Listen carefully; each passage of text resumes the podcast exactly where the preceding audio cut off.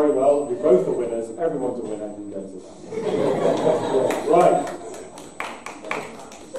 The point is, even if at the service station uh, it is blowing a gale and it's chucking it down with rain and it's really miserable and there's no water anywhere to be seen, buying the snorkel makes sense because of where you're going.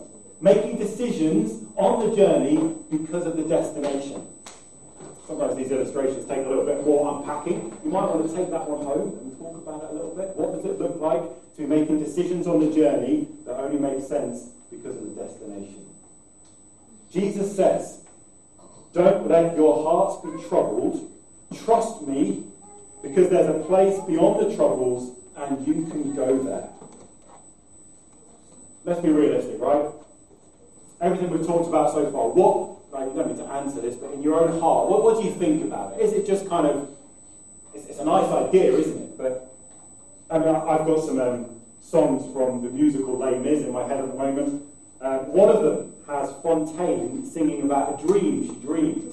And in, in the song, she, she dreams about this, her dreams of hope and love and happiness. And then life happened, and troubles came in, and the last line of the song is, right? Now life has killed the dream I dreamed. We have to ask ourselves realistically can we hope for what Jesus speaks of? This heaven, this, this wonderful home, can people like us, right, with, with, with what we have going on, and can we really go there? But what does Jesus say to his disciples? He says, He is going. Going to prepare a place for them. What does he mean? Well, he means that he is going to die. And the reason he's going to die is what the whole of the Gospel of John is about. And the Gospel of John begins by telling us how the light shines in the darkness, into the darkness of our world of trouble, the troubles that come within, the troubles that come all around us, troubles that cast their long shadows. Light shines in the darkness, and the darkness cannot stand before it the true light comes into the world. God, the Word, becomes flesh. He lives among us. He's full of grace and truth, shining light into our darkness. Jesus comes into the world. Uh, and this is how he explains the reason. John 3.16. God so loved the world that he gave his one and only Son, that whoever believes in him shall not perish, but have eternal life. Jesus, the Son of God, is, is, is given to open a way in the darkest of trouble.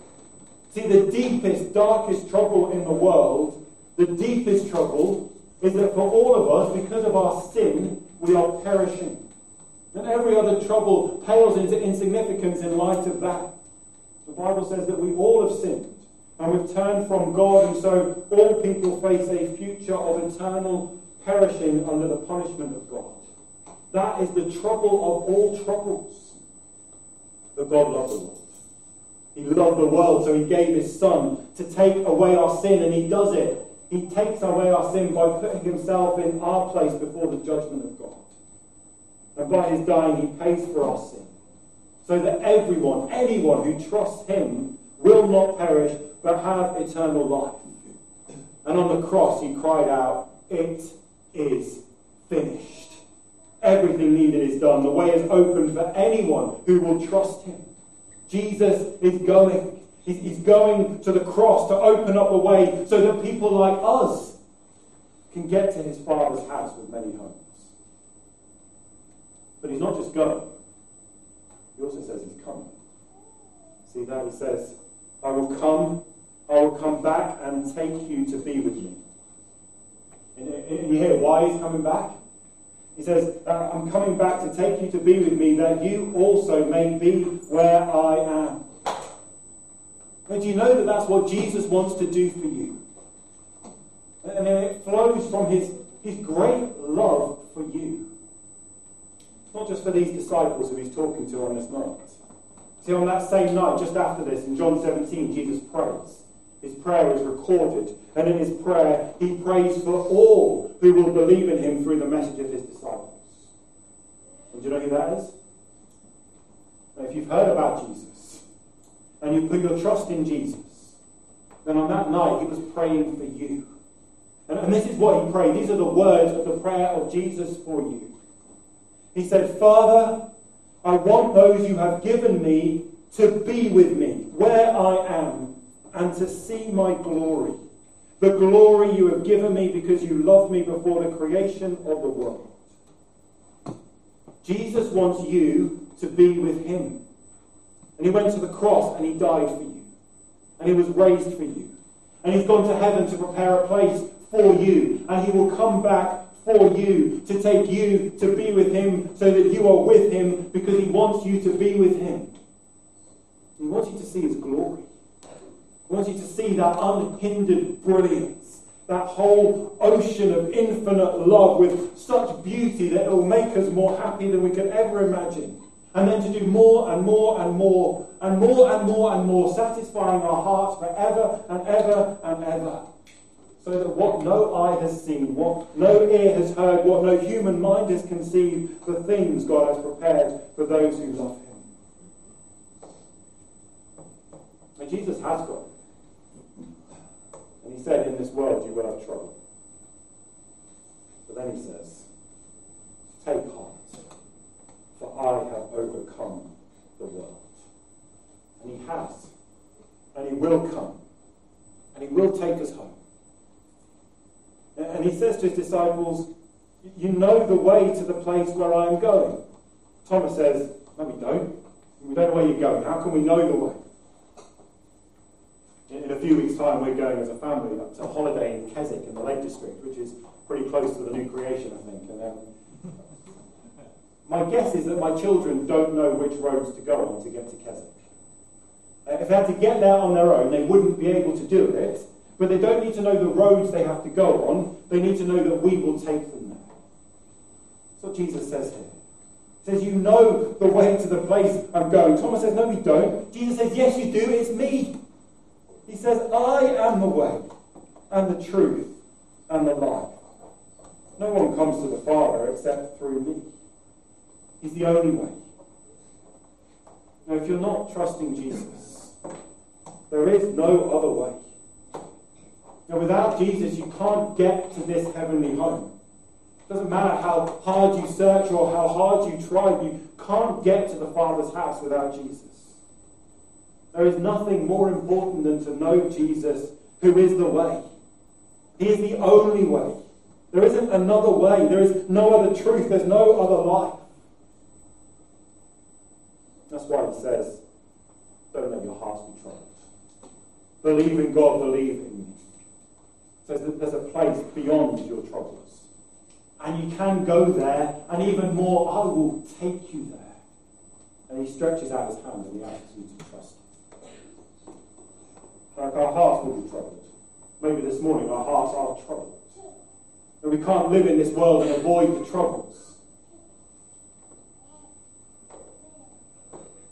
But when we're troubled, Jesus says, trust me.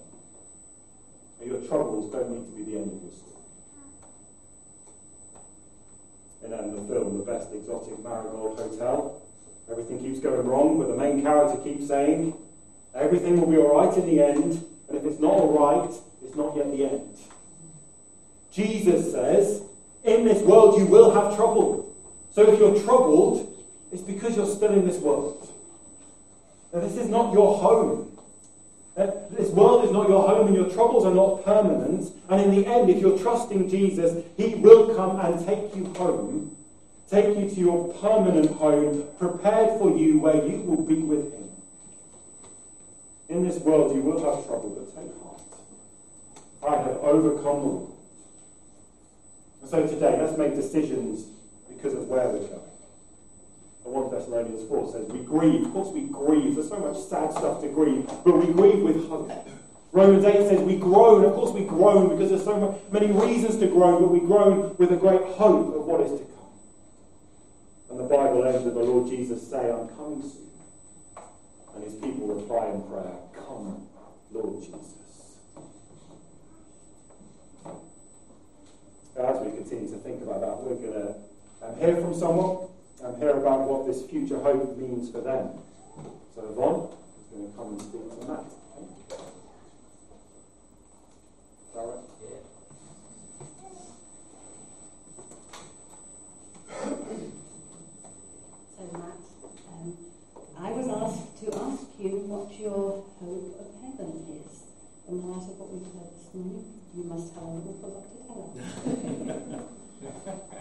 so I was actually asked to give uh, some thoughts on uh, the Lord's Supper a couple of weeks ago. Couldn't, couldn't make it, but actually, in a way, the Lord prepared this answer a year or two ago. Since at a previous church, me, pastor, and another guy met up and we'd try and memorize some of the Bible. And we were memorizing Colossians. I'm not going to try and go through that now.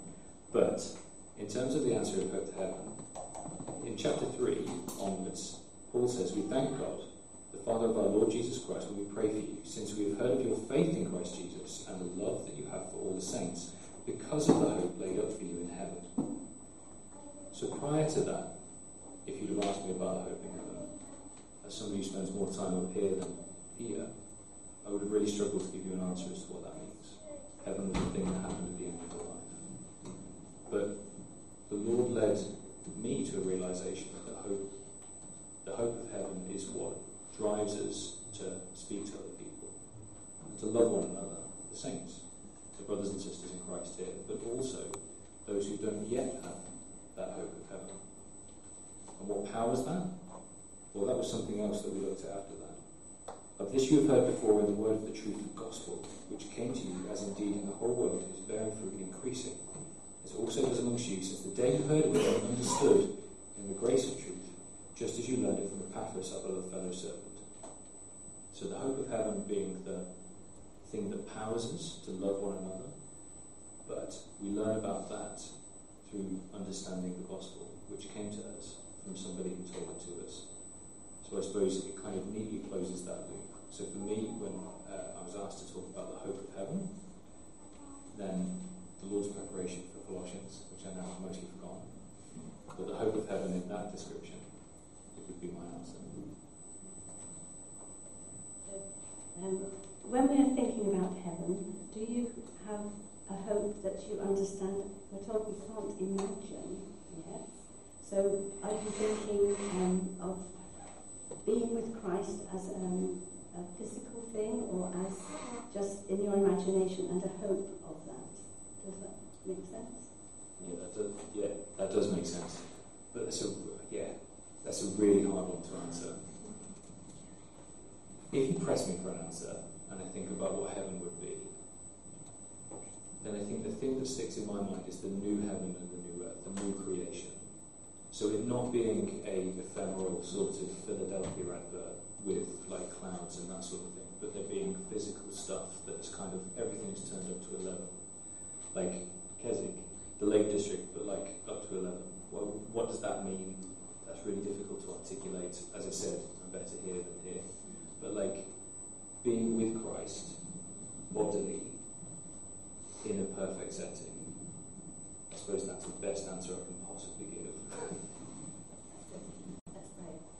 Heavenly Father, we do thank you so much that the Bible teaches us quite clearly that our hope of heaven is real and that uh, Christians can um, know that peace and joy that the hope of heaven gives us in this world, knowing that Christ will return either um, whilst we are still alive or once we have died, we will be with him forever. And Lord, we praise you that Christ is all, and we praise you that he is all in all. In Jesus' name we pray this. Amen.